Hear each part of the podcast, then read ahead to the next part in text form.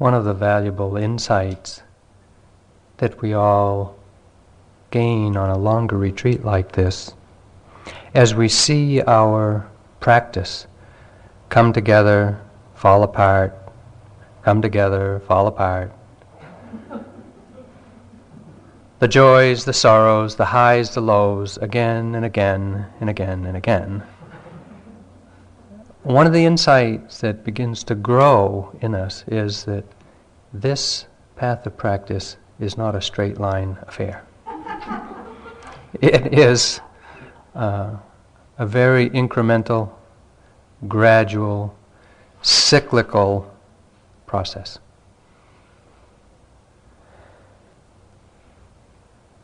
But it continues to amaze me how I, as some of you have acknowledged, when we're in the grips of paralyzing doubt or we're in the, when we're in the exuberance of uh, stable confidence, we can think this is the way it's going to be forever.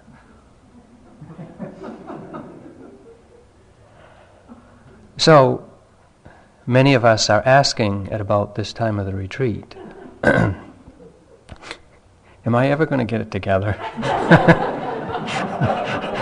or something like that. Am I ever going to be satisfied with my practice? Is it ever going to smooth out? When is it going to stop this up and down and around and around and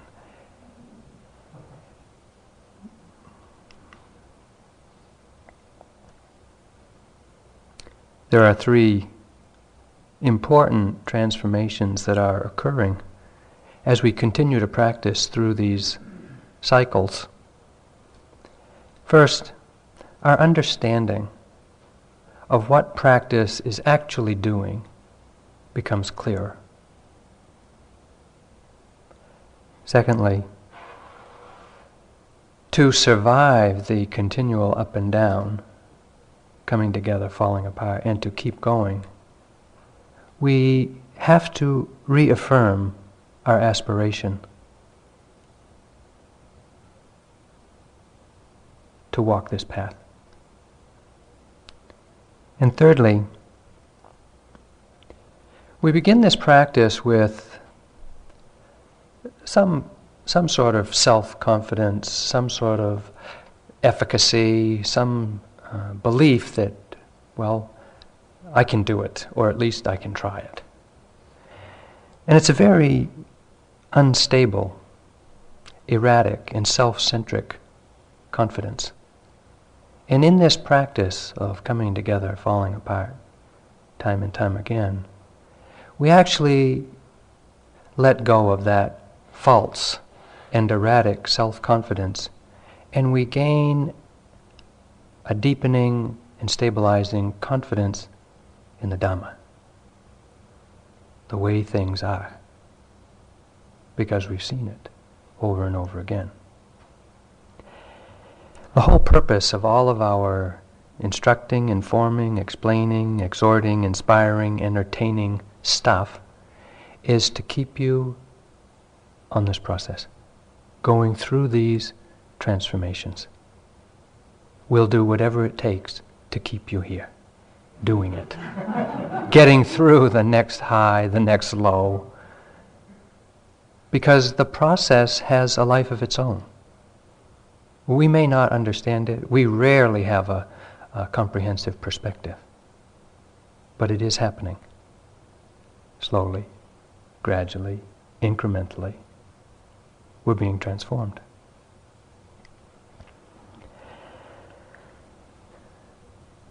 Fortunately, along the way, there are some confirming experiences for us. And these confirming experiences are what tonight I want to call good practice. We've all had periods of good practice. I don't mean by good practice that um, we've got what we wanted, or that it's been pleasant, or even that it's been noticeable. But what I mean by good practice is when there's some momentum to our mindfulness. When we are actually seeing things as they are.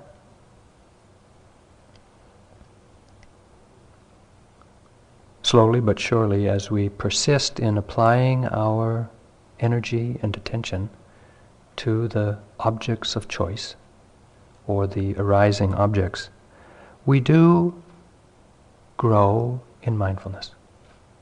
And the continuity of mindfulness deepens our concentration, which reveals an interesting mental landscape and sometimes an exotic spiritual terrain. These non ordinary experiences of good practice offer an initial confirmation that indeed the Dhamma, the way things are, is accessible to us. We don't have to figure it out. We don't have to know it beforehand. We don't have to make it happen.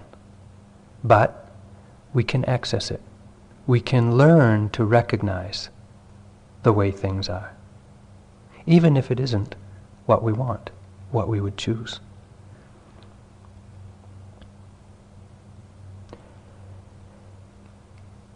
It requires a delicate letting go of our hopes, our dreams, our fantasies about what this practice is going to do for us. And an opening to what this practice actually does to us. Tonight I want to speak about another list from the Abhidhamma, and this is a list of ten, called the Ten Upakilesas, or the Ten Corruptions of Insight. Because these corruptions of insight are the confirming experiences that we look for in practice. And many of us come to practice with some hope, some wish, some belief that these experiences are really what we're looking for. And indeed they are. a result of good practice. But if they're hung on to, if they're identified with, if we stake our claim on them, they become an obstacle, a corruption of deepening insight.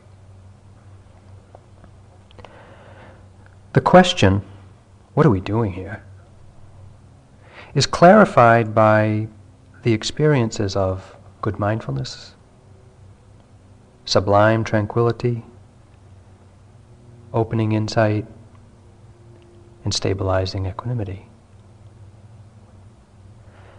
The question, can I do it, is affirmatively answered by the experiences of confidence, energy, luminosity, joy, happiness, and a sense of gratification. As we uncover these good practice experiences, they offer us the opportunity to confirm the Dhamma, not ourself. But it's a subtle understanding of them that offers us, that gives us this valuable opportunity to confirm the Dhamma.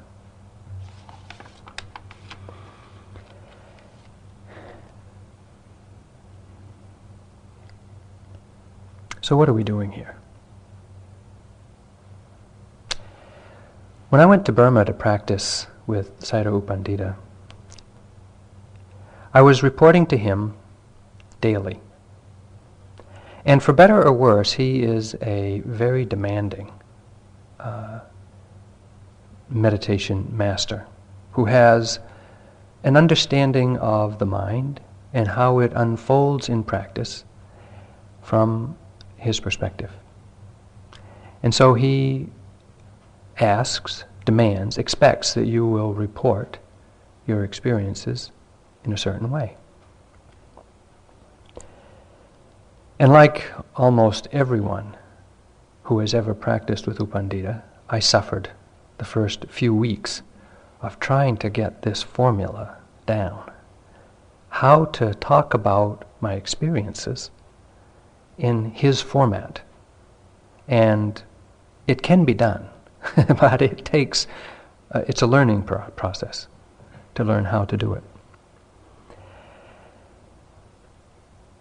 It requires, in short, that we talk about our primary object, the breath, secondary objects in meditation, in a very objective way, without comment, without um, uh, figuring out, without analyzing, just just the facts. You know, I observed the rising, stretching, pressure, tightening. You know, and then I observed the falling, and it was relaxation, tangling, whatever it is, and a few other comments about practice. It seems a most limited way of talking about practice. No long, rambling justifications, reflections, doubts, comparisons allowed. They'd be cut off in midstream. So it doesn't take long before we have a comprehensive vocabulary for describing the breath.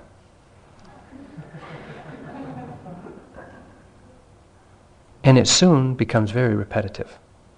But one day after, I don't know, a month or two of reporting every day, the sign went up on U Pandita's door. Hereafter, Sayadaw doesn't want you to say anything in your report that you've ever said before. You know, been there, done that, don't have to hear it again. Well, this set off a mad scramble for um, searching for new and exciting, reportable experiences. And if you couldn't come up with one in the last 24 hours, then a creative way of saying uh, the same thing differently. It was unbelievably frustrating, demanding. But what I later came to realize is that practice is you know, a cyclical up and down process. We hit peaks, we hit troughs, and there's a whole lot of in between that we've seen before. Sayadaw wanted to hear about the peaks and the troughs. Because that's where our practice, that's the cutting edge of our practice. That's the place where we are in the unknown. Just opening to the new, the unfamiliar, the unrecognized, the unseen, the unhabituated. And it's at that place that we need skillful guidance so that we don't get caught, so we don't get stuck. Everything in between, we've been through it a hundred thousand times. We'll go through it that many times again.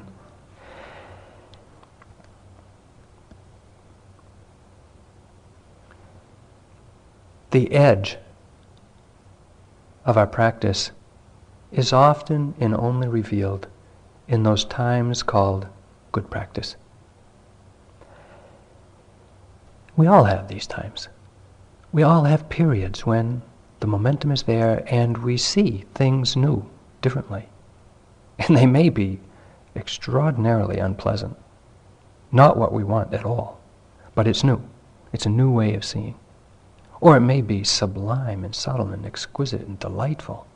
And that's also a new way, a new place of seeing.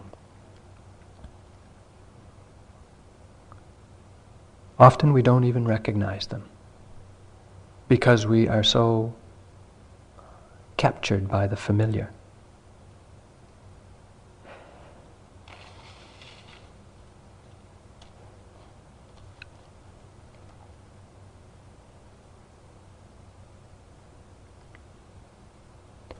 One yogi recently came into an interview exclaiming, What I was noting as calm last week would now feel like agitation.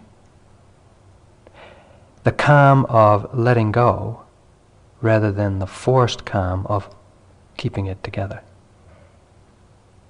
And we all have had this shift in perspective where we suddenly realize that where we've been hanging out in some calm is really a very agitated state. Mature mindfulness recognizes and registers these different perceptions, these different understandings, these shifts. And at some times, or at these times, we can enter another dimension of practice where we might feel intimately connected with what's going on and completely aloof from it at the same time, untouched by it. A sense of being very calm, still, unperturbed in the face of a raging storm of activity. We really feel stillness in the midst of activity, tranquility in the midst of activity.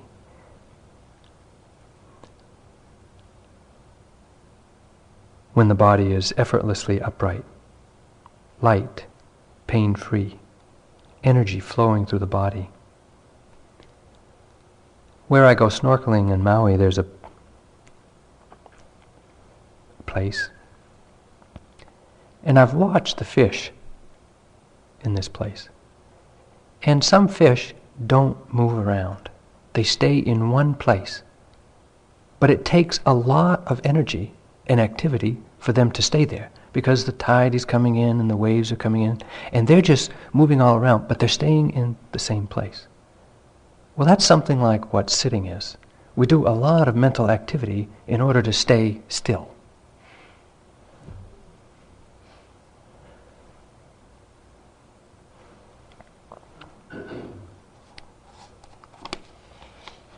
Bill Russell is a basketball player on the Celtics some years ago, and he wrote about the experience of what I call good practice. So instead of the image being basketball, imagine that this person is writing about practice.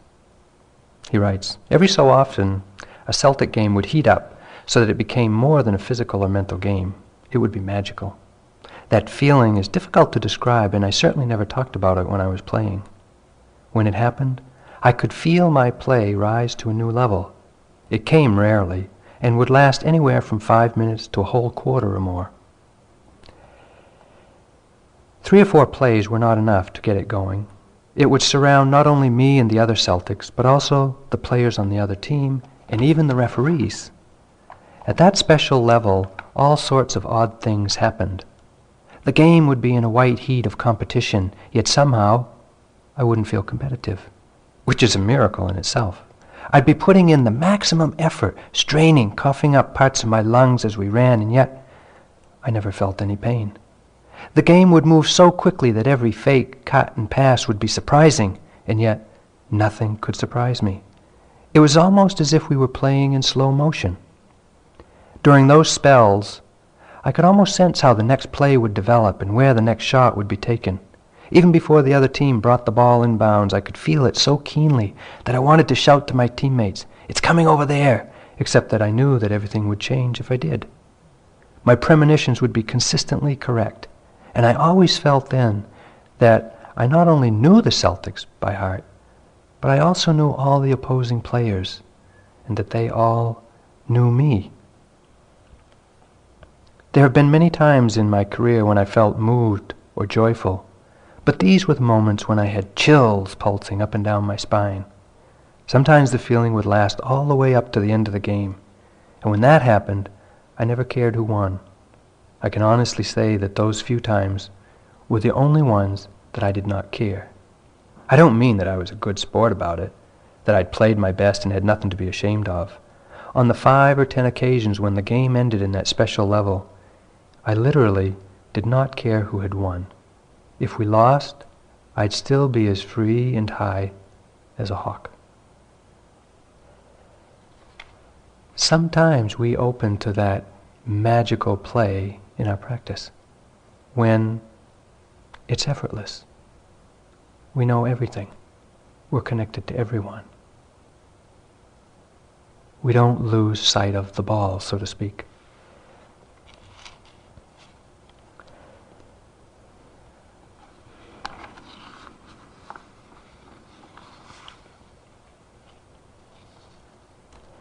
One of the qualities of this good practice is the balance of mind, the non reactivity in the face of these pleasurable and painful experiences. In the beginning of our practice, mostly we're reacting. If something's pleasant, we react with grasping, attachment, liking, indulging. If something's unpleasant, we react with aversion, anger, frustration, disappointment, self judgment.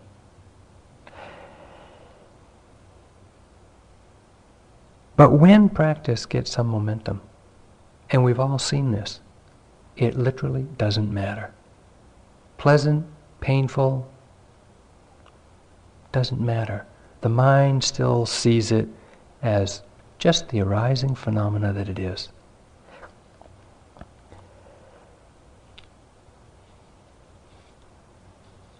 At such times, we expose our hidden expectations, our hopes, our misunderstandings that practice is somehow about getting rid of the unpleasant. We see through that misbelief.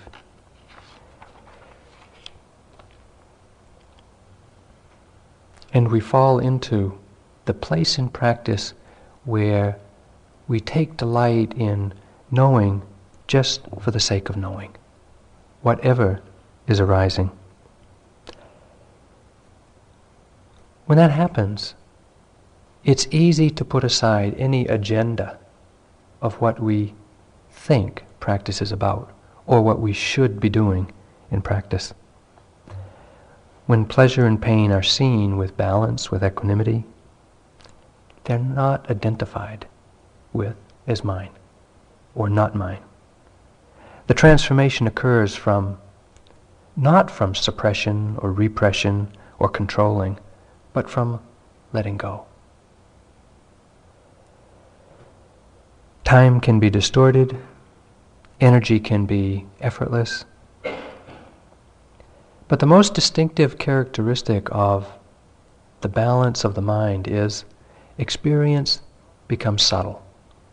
And often, when we first come upon strong equanimity in practice, we may think nothing's happening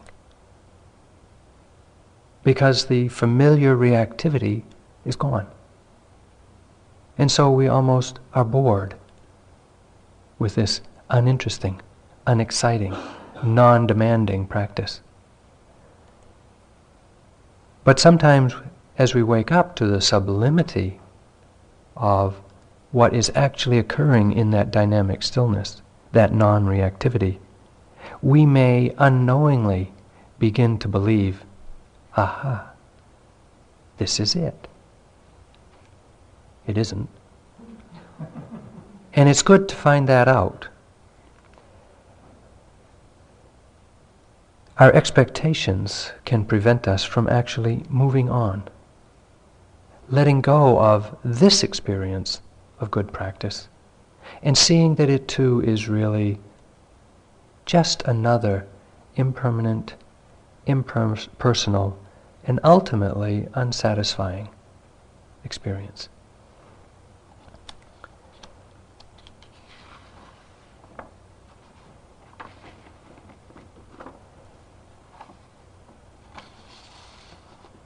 The sign at the top of the stairs says, Try not to expect anything. In that way, everything will open up to you. It's hard not to expect anything.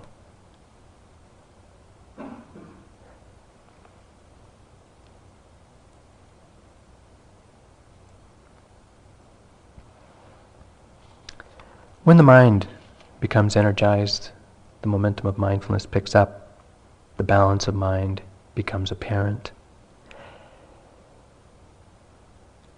The door of the mind opens to insight, seeing beneath the appearance of things vipassana, seeing the underlying nature of all of this stuff.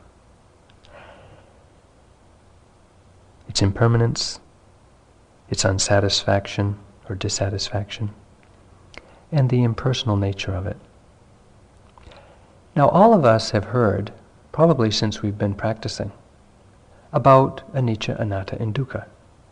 And sometimes we struggle to understand them, reflectively apply them to our life now, our life in the past, our life in the future. And sometimes we can, we can see, we, yeah, things are impermanent. And grudgingly, we may be able to acknowledge, yeah, things are dukkha. At least some things.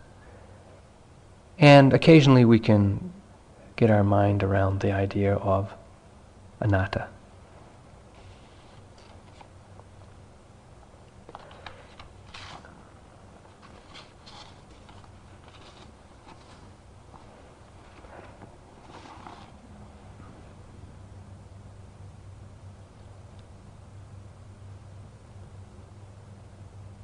But when the truth of dukkha arises, it means that we see that the momentary experiences that we've been having, looking for, hoping for, getting, do not actually provide the satisfaction we had hoped they would. Even when practice gets good. Insight into dukkha opens, revealing the inability to feel satisfied with good practice.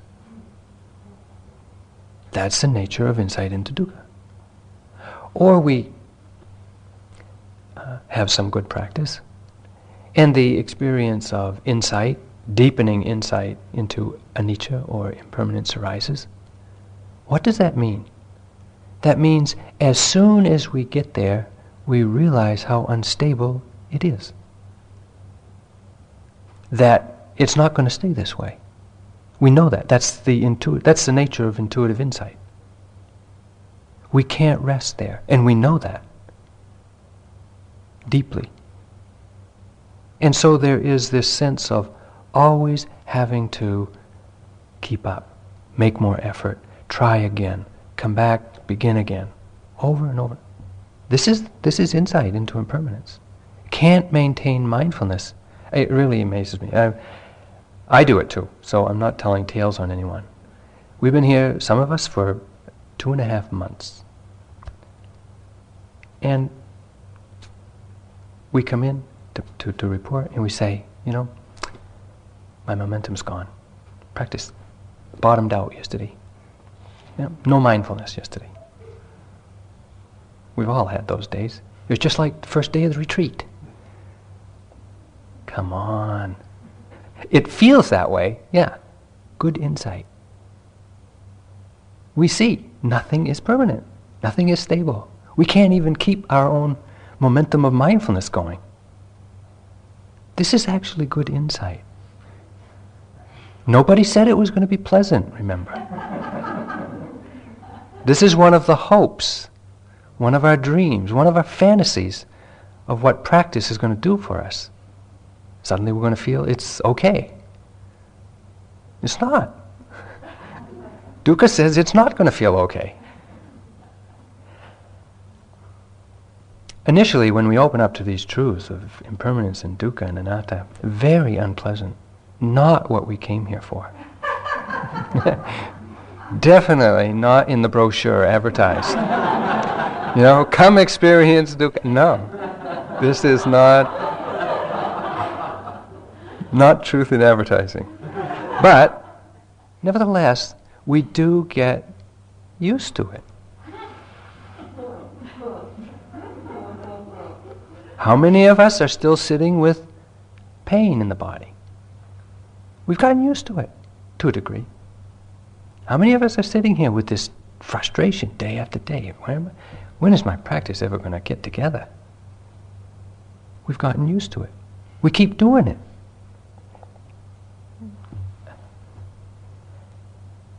The insight into anicca anatta dukkha is taking hold.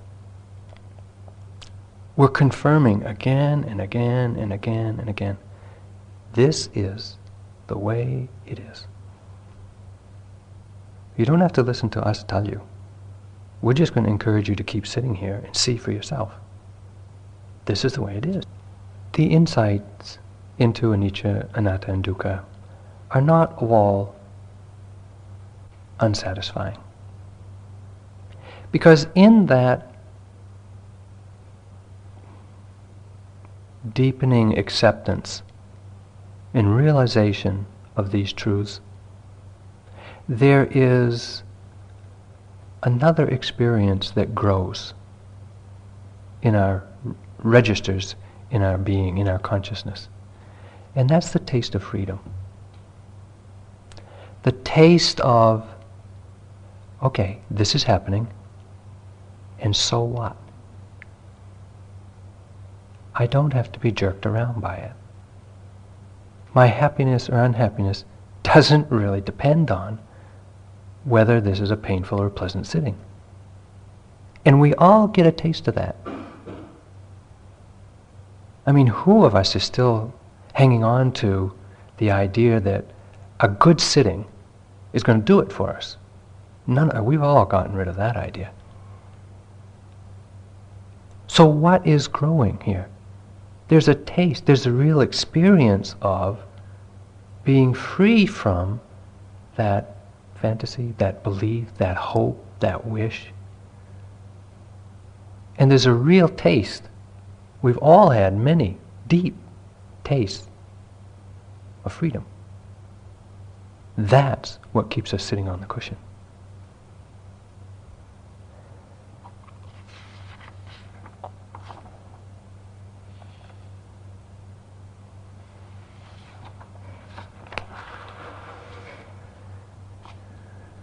Good mindfulness, equanimity, effortless energy, balanced mind, deepening insight.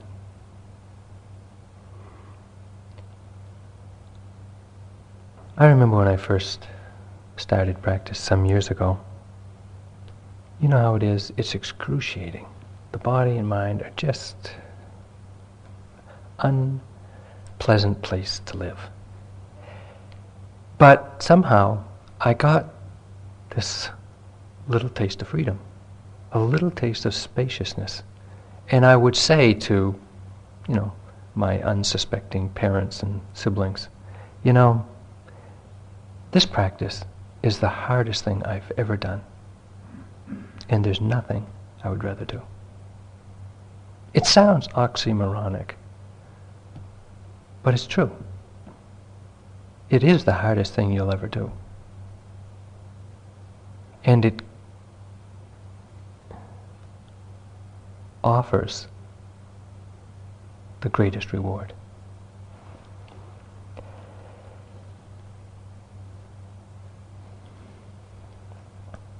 In that initial years of retreat practice, practicing the Dhamma, I, along with probably most of you, came with some curiosity, of course, but some understanding that this was something that I could probably do, like, you know, other things we've all done jobs, relationships, school.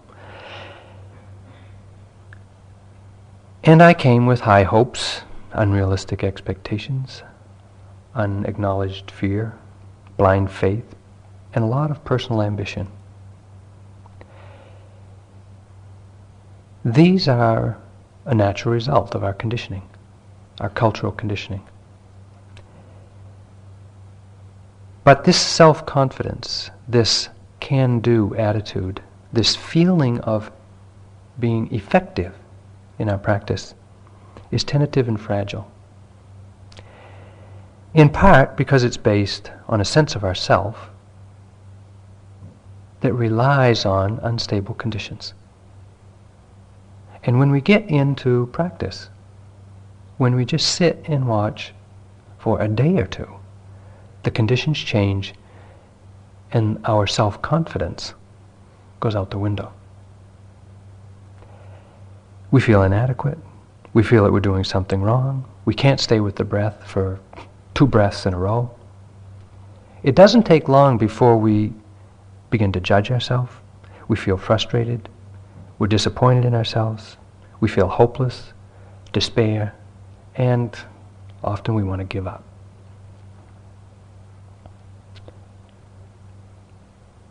It is impossible to think our way out of doubt. This question, can I do this practice? We can't think our way to the answer. If we do, if we somehow pull back think about how good we really are, how competent we are, how much we know, and get a little self confidence, as soon as we go back to practice, we have to let go of it. Conditions change, out goes that self confidence. You can't think yourself to self confidence. You can only practice your way to a stable knowing.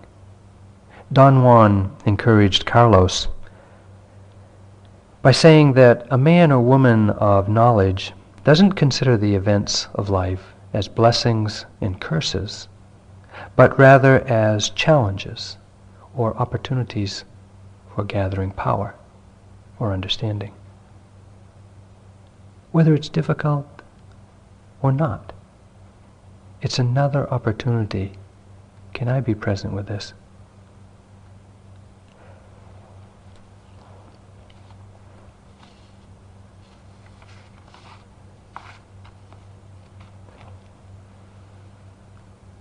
When we recognize good practice, those times of practice when there is that effortless momentum, that deepening insight, we're noticing everything, feeling calm, serene, then a confidence appears which is not based on some self image, but a confidence, a stability, an assurance, a trust. Oh, this is the way it is. Not because we've thought it through, not because someone's told us, but because we really see for ourselves. Oh, I know. Oh, this is the way it is. A confidence grows that's unshakable. Nobody can take that knowledge away from you. I was telling someone today, from the perspective of being in the middle of a three month retreat, we may not feel like we're getting much or that we feel even very confident.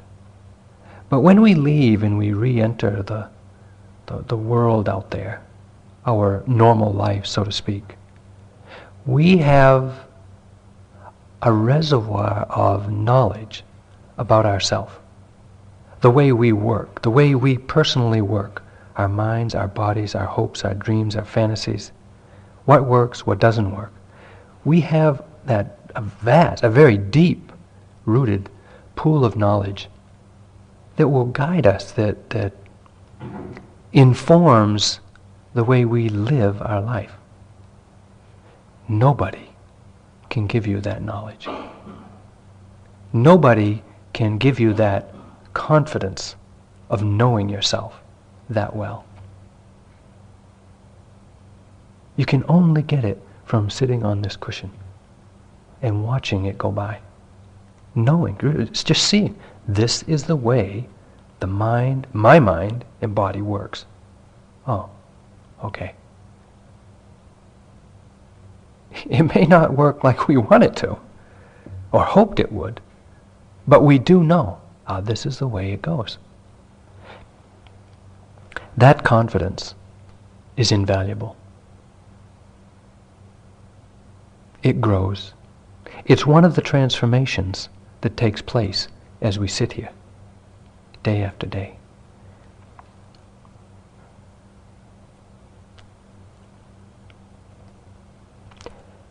Maybe the most appreciated aspect of good practice is the experience of effortless energy. When we really do see that we don't have to push, that there we can settle back and we can let the energy carry us, trusting mindfulness to be there, where we feel alert and at ease at the same time, where we operate at our peak but without a sense of struggle.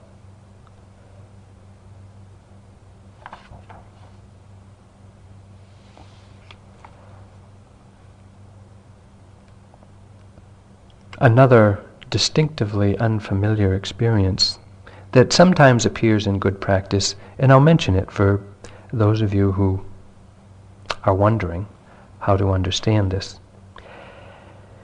There sometimes appears in practice an enlightening perception in the mind. Unfortunately, the English word for awakening wisdom is enlightenment. And many of us get this idea that, well, it's got something to do with light. You know, a light lighting up in the mind or something like that.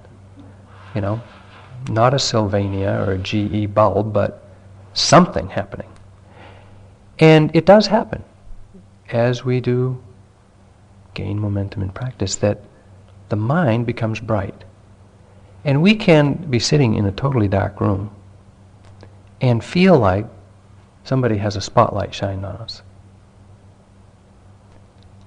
There may be uh, rolling images of light or flashing light or bright lights or steady lights, pulsing lights, throbbing lights, strobe lights, uh, playing across the sky, rippling, uh, colors bright and dim and intensifying. And it can become a real light show. And, and some of you have this experience, so I'm not uh, misleading you, but it's very fascinating. It's due in part to the continuity of attention, a brightening of the mind, a lightening of the mind. But it is very seductive. It is compellingly interesting to start playing with, to get fascinated by these lights.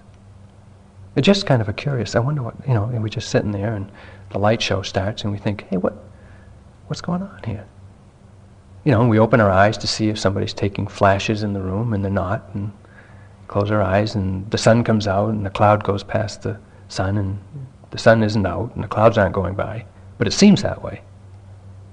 And so we begin to play with these experiences, and well, I wonder if this can happen and that can happen. And sure enough, if we play with them long enough, we can make it do anything. But it's a great trap.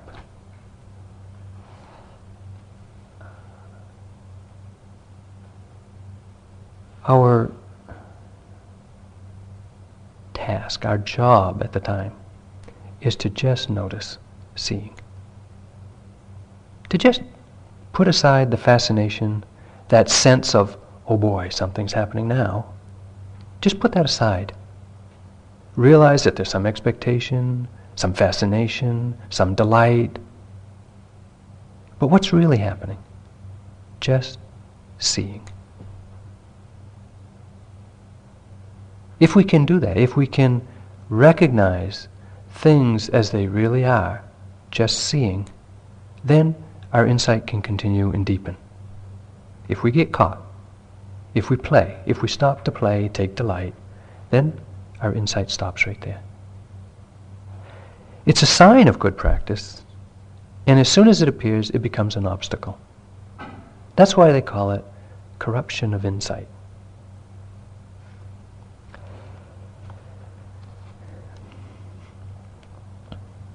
We've mentioned before in some of the talks the experience of joy that arises in practice.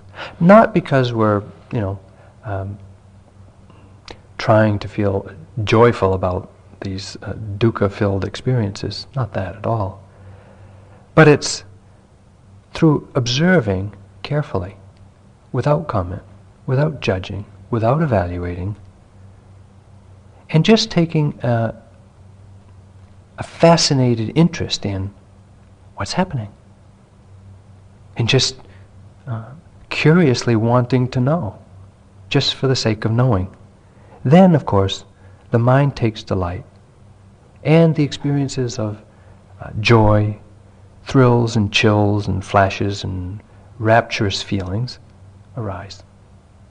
And again, it's uh, extraordinarily pleasurable, sometimes uh, ecstatic, uh, a simmering sense of specialness, as if we're in the presence of the divine, uh, sometimes a feeling of like, oh boy, something's going to happen now. and, you know, it's very seductive. We just get on this roller coaster that's just one more high, and pretty soon I'm going to be there. But it never comes. Because this is not it. The feeling is, this is it. I just got to hang in there for just one more sitting or one more breath or one more day, whatever it is, and I'll get it. You won't. Because that's not it. We have to see through this corruption of insight. It comes as a result of good practice. No denying that. It's thrilling, it's exciting, it is divine, and it's also an obstacle. Our task, you know, if we should accept the path of insight, is to just note it. Thrilling, exciting, divine, uh, you know, ecsta- ecstasy, rapture, just rapture, just ecstasy, you know, nothing special, just.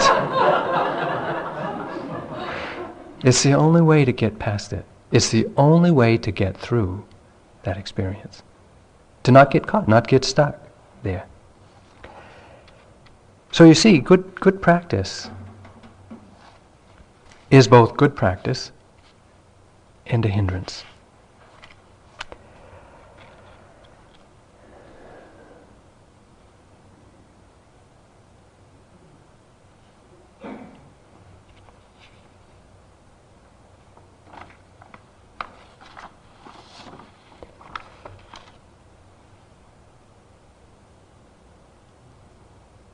It's hard to let go of ecstasy.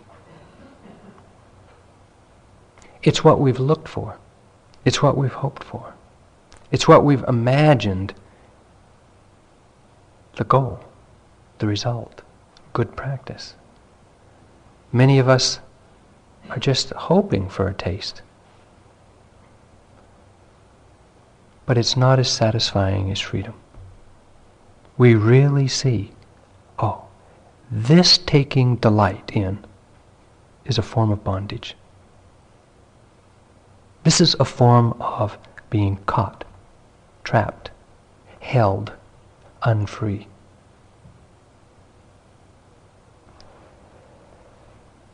So, in order to encourage you to let go, we promise you something better. You know, if you can just let go of this ecstasy, you'll settle into something even better happiness. Mature ecstasy smooths out into this sukha, this happy comfort of mind and body, much smoother, much subtler, much more exquisite, not so gross and uh, exciting, but a feeling of just sitting on top of the world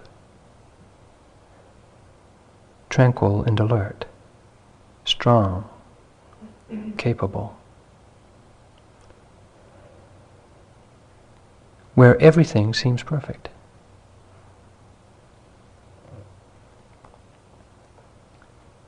When we open to this sukha, where we just can't imagine greater ease in the mind and the body, it is a powerfully confirming experience that we're on the path, that we're headed in the right direction. If we see that this experience is the result of good practice, and we don't claim it as mine, I made it happen. I'm responsible for it. If we see that it is the natural result of attentiveness, then we can remain free. If we claim it as mine, I made this happen, I have this experience, then we create a new but subtle bondage.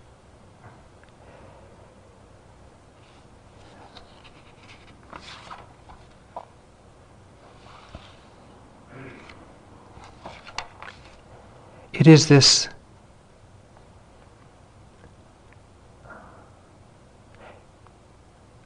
taking satisfaction in temporary, momentary experiences which most hinders our deepening insight and freedom.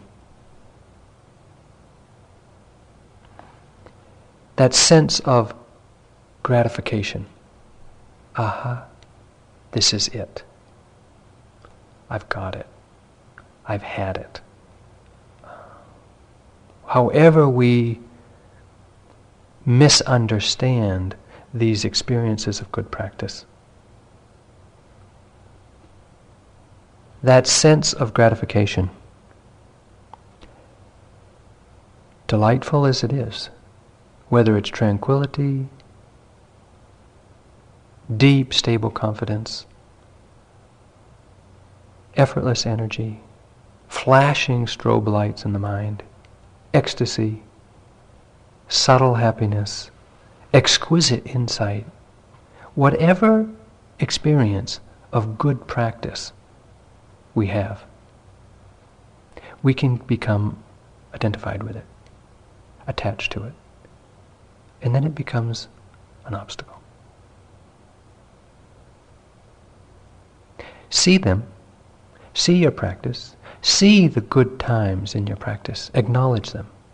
It's important to do that because they are powerfully confirming experiences.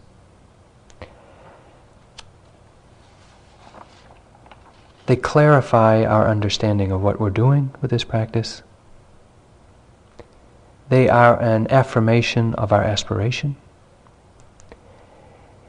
And if we don't claim them personally, they are a powerful statement of confidence in the Dhamma recognizing this is the way things are. And in that process or in that confirmation, we don't serve to reaffirm a sense of self. I made it happen. I did it. I can do it.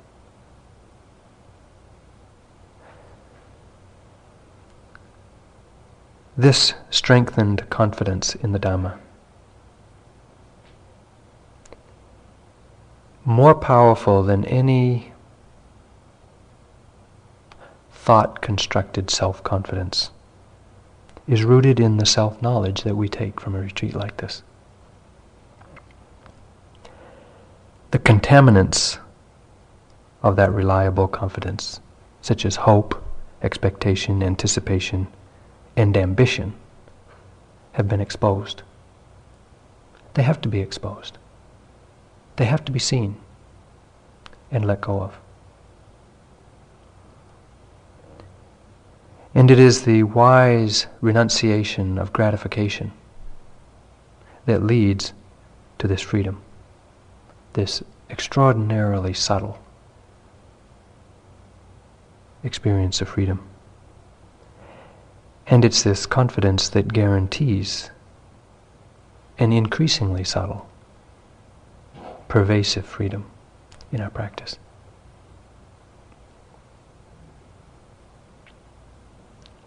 So let's sit for a couple of minutes.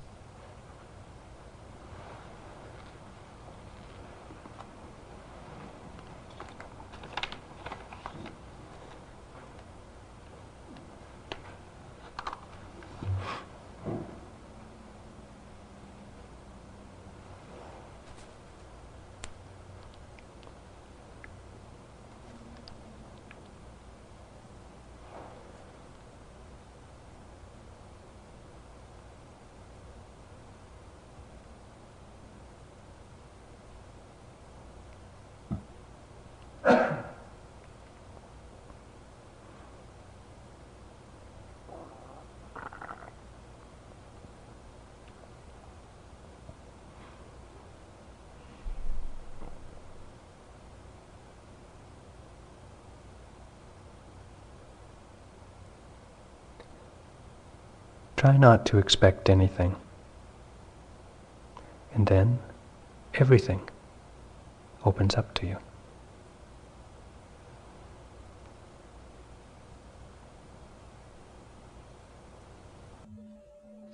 Thank you for listening. Dhamma.